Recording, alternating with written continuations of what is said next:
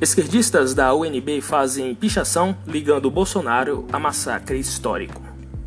A Universidade de Brasília, a UNB, abriu uma investigação interna e pediu que a Polícia Federal apure a autoria de pichações com ameaças em um banheiro da instituição. Na foto que se viralizou nas redes sociais nesta quarta-feira, consta a mensagem: Se Bolsonaro foi eleito, é Colubini da UNB. A universidade afirmou que reportou o caso à Polícia Federal e publicou nota de repúdio ao vandalismo e à violência.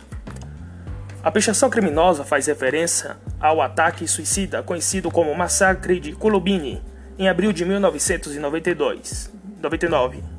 Dois alunos de ensino médio abriram fogo contra colegas e professores em um colégio de Colubini, no estado americano do Colorado.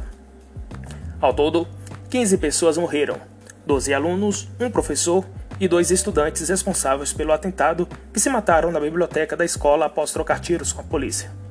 Outras 24 pessoas ficaram feridas.